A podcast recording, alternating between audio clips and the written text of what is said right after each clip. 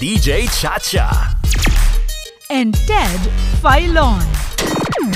Sa Radyo 5. 92.3 News FM.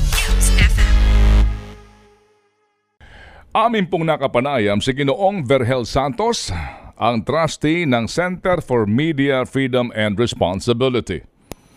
Tungkol sa pahayag po ng dating Senador Ferdinand Marcos Jr. sa pagsasapubliko ng SALN o Statement of Assets, Liabilities and Net Worth. Sa isang panayam po sa radyo, ito po ang sinabi ni Mr. Marcos and I quote, depends on what the purposes are for making them public. If that purpose is going to be for political attack, then why would we want to do that? Sabi rin po ni Marcos, and I quote, lahat ng politiko may kalaban eh. Makakahanap yan. Gagawa ng issue yan kahit na walang issue. At sinabi pa niyang, and I quote, I think we have to be more protective.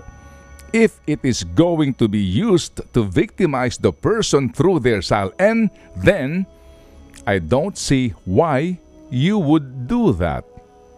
End of quote. Si Ferdinand Romualdez Marcos Jr. po'y naghahangad maging presidente ng Republika ng Pilipinas ang pinakamataas na posisyon sa ating pamahalaan. Ito ho ang winika sa atin ni Ka Vergel Santos. Ang SALN na isa sa mga pangunahing indikasyon. Batayan kung ang isang um, opisyal ng gobyerno o ang isang kandidato ay um, matapat at uh, bukas, ano, meaning open, transparent. Uh, lalo ngayon, eleksyon eh, no? gagawa huhusga ang tao. Kailangan malaan ng tao kung sino ang dapat na iupo. At yung SAL, yung SALN na yan, importanteng importante yan. Dapat yan, uh, Ted, nakapaskil na eh.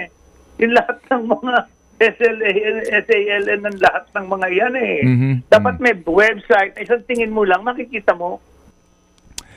Sa pareho pong panayam, binanggit po naman ni Marcos din ano, ang naging kaso ng pagpapatalsik kay dating Chief Justice Renato Corona.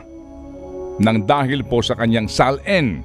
Sa issue nga po yan ng paggamit ng SALN laban sa isang opisyal ng pamahalaan. Kaugnay niyan, ito ho ang sagot naman ni Coverhell. Walang kasong gamitin sa politika yan, basta gamitin lang ng tama. Yung kay Corona, nabulgar nga si Corona na meron mang pala, palang tinatagong yaman, kaya nasabi. Kung hindi nakita SALN, hindi mapapatunayan na siya, eh may tinatagong yaman, hindi ba? So kung wala kang itinatago, bakit ka matatakot? Sinambit po ni Mr. Marcos ang mga pahayag na ito sa umaga noong Enero a 24. Ngunit, ginagabihan, siya po'y nakapanayam ng sa totoo lang sa 1PH kung saan po naman sinabi niyang handa niyang ilabas ang kanyang SALN. Subalit, ito'y matapos lamang siyang palalahanan sa kanyang pagsasabi nito nung siya'y makapanayam din ng parehong programa noong nakaraang taon. Sa totoo lang, dahil nga po sa pabago-bago pong pahayag ni Mr. Marcos, hindi ako nakakasiguro kung totoo ba na isa sa publiko niya ang kanyang SALN. Mga kapatid, ang usapin po ng paglalantad ng SALN ng mga opisyal at kawani ng gobyerno ay napaka-importante. Ano ba ang SALN? Hindi ito napakahirap unawain. Hindi mo na kailangan pang maging napakatalino o mataas ang pinag-aralan. Makinig po kayo mabuti.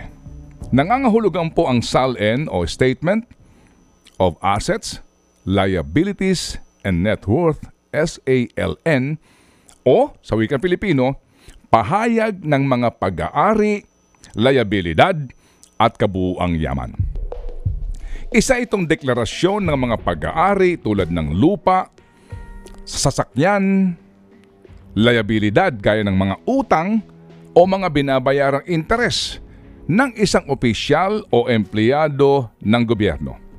Pati na ng kanyang asawa at mga anak na hindi pa kasal at menor de edad pa na nakatira po sa mga magulang. Inuobliga ang pagsusumite ng SALN sa ilalim po ng Article 11, Section 17 ng ating 1987 Constitution at Section 8 naman ng Republic Act No. 6713 o ang Code of Conduct and Ethical Standards for Public Officials and Employees o sa wikang Pilipino, Kodigo ng Pag-aasal at mga pamantayang etikal para sa mga pampublikong opisyal at empleyado. Kasama po rito ang isang waiver o pahintulot na nagbibigay po ng kapangyarihan sa ombudsman o sa kanyang mga otorisadong kinatawan na makuha ang mga dokumentong maaring magpakita ng mga pag-aari, liabilidad o mga utang, kabuuang yaman, interes sa negosyo at mga koneksyong pampinansyal ng lahat ng kinaukulang ahensya ng gobyerno. Sa isang kaso na hinatulan ng kataas-taasang hukuman, sinabi po ng Supreme Court, and I quote, The requirement of filing the SALN is imposed by no less than the 1987 Constitution. And its objectives are to promote transparency in the civil service and to establish a deterrent against government officials bent on enriching themselves through unlawful means. And the purpose of the SALN law on SALN disclosure is to suppress any questionable accumulation of wealth that usually results from the non-disclosure of such matters.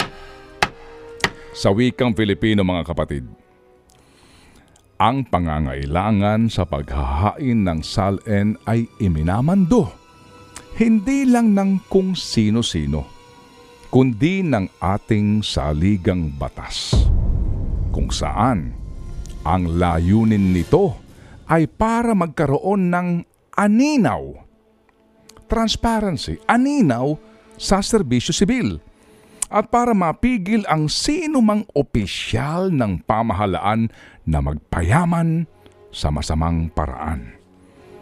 Ang hangarin ng batas sa pagsasapubliko ng SALN ay para supilin ang anumang pangungulimbat at pagkakamal ng nakaw na yaman na siyang ibinubunga kung hindi mo inilalantad sa publiko ang nilalaman ng iyong SALN. Estrella Abid Babano versus Executive Secretary GR number 201176 August 28, 2019 para po lamang sa mga nag-aaral ng batas. Batas sa pagsasapubliko ng SALN. Yan po ang maliwanag sa mga titik at diwa ng Section 8, Letter C, Number 4 ng Republic Act Number 6713 na ang SALN ay dapat maging bukas sa publiko sa loob ng sampung taon mula nang ito'y maihain. Dagdag pa rito, maliwanag na maaaring ang purpose o dahilan ng pagkuha ng kopya ng SALN ng isang public official ay para isa publiko ito ng mass media. At ang sino mang tao na gustong humingi ng kopya ng SALN ay kailangan lamang magbayad ng reasonable fee to cover the cost of reproduction and mailing of such statement as well as the cost of certification. Bayaran mo lang yung photocopy kumbaga. Tinatawag po namin ang inyong pansin mga kapatid sa mga nakikinig po ngayon sa amin, sa mga nagmamaneho ng taxi, sa mga nagluluto, sa mga naglalabada, sa uring manggagawa at sa masang Pilipino. lalo na sa mga lugar na pinaghaharian ng mga matatabang dinastiya. Nangyayari ba sa inyong mga lugar na ang mga opisyal ng inyong lokal na pamahalaan, gobernador, vice-gobernador, si mayor, vice mayor, maging ang inyong congressman ay kilala na nagmamay-ari ng mga malawak na mga lupain? Sila ba'y may mga negosyo sa lugar na kanilang pinagaharian, maging sa dako paroon? Sila ba'y namumuhay ng marangya sa malalaki at mga ang iba'y malapalasyong bahay? At nakasakay sa mga magagara at mamahaling sasakyan? Sila ba'y nagsusuot ng mga pinakamahal na mga relo at alahas? Kung ang sagot ninyo'y oo, ang dapat nakaakibat na tanong ay, ang lahat ba ng kayamanan na tinatamasa ng mga opisyal na ito ay nakapaloob sa kanyang Statement of Assets, Liabilities and Net Worth? Kung lagi mo napapansin na ang isang opisyal o kawani ng Bureau of Customs, Bureau of Internal Revenue, Bureau of Immigration, Department of Public Works and Highways, Department of Agriculture, at ilang pang tanggapan ng pamahalaan ay namumuhay ng enggrande at marangya, hindi ka ba interesado na malaman kung gaano kalaking yaman at ari-arian ang nakadeklara sa kanyang salin? Mga kapatid, ngayon pong papalapit na ang national at local elections. Magkaisa tayo sa pagbibigay ng halaga sa napaka-importanting isyong ito ang pagsasapubliko ng Statement of Assets, Liabilities and Net Worth. Lalo na sa mga nagnanais na maging presidente ng ating bansa. Dahil kung ang mismong Pangulo, mismong presidente ng Pilipinas ay hindi magiging bukas sa kanyang salin, eh paano pa kaya si senator? si congressman, si governor, si mayor, si cabinet secretary, si general, si colonel, si regional director, si barangay kapitan. Paano na? Leadership by example. Example. Halimbawa, panuntunan na pangungunahan ng Pangulo ng Republika ng Pilipinas. At dapat wala ng kondisyon pa kesyo gagamitin sa paninira, politika, pambablackmail. Pangulo ka ng Pilipinas? Senador ka? Congressman ka? Gobernador ka? Police General ka? Customs Commissioner ka? Sino ang maglalakas ng loob na manira sa'yo o mag-blackmail sa'yo gamit ang SALN? Kung totoo ang mga nakadeklara sa iyong salin. O takot ka dahil ang tinatamasa mo at ng inyong pamilyang marangyang pamumuhay ay bunga ng inyong pagnanakaw sa pera ng bayan. May pahabol po si Caberhel Santos. Bakit kailangan mo pang mangako na pag nahalal ka, at saka mo ipapakita ang SALN. Anong pagpapa- pagkakaiba nang ipakita mo na ngayon yan at ipakita mo pagkatapos kang manalo? Sabi mo nga sa akin, Ted, kung anong pagkakaiba dyan. Di ba? Walang pagkakaiba yan. Pag wala kang tinatago, kahit anong panahon, ipapakita mo yan. Kung ngayon pa lang ay hindi na po diretsahang masagot ng isang kandidato na gustong maging pinuno ng gobyerno kung siya ay tutupad ba sa batas na isang sandata ng ating mga mamamayan laban sa korupsyon at katiwalian, paano pa kaya? Kapag siya nga ang manalo at maupo sa pwesto. Pag-isipan nyo. Please, Please, think about it. Ted Filon at DJ Chacha. Ngayon, nasa Radyo 5, 92.3 News FM. Monday to Friday, 6 to 10 a.m.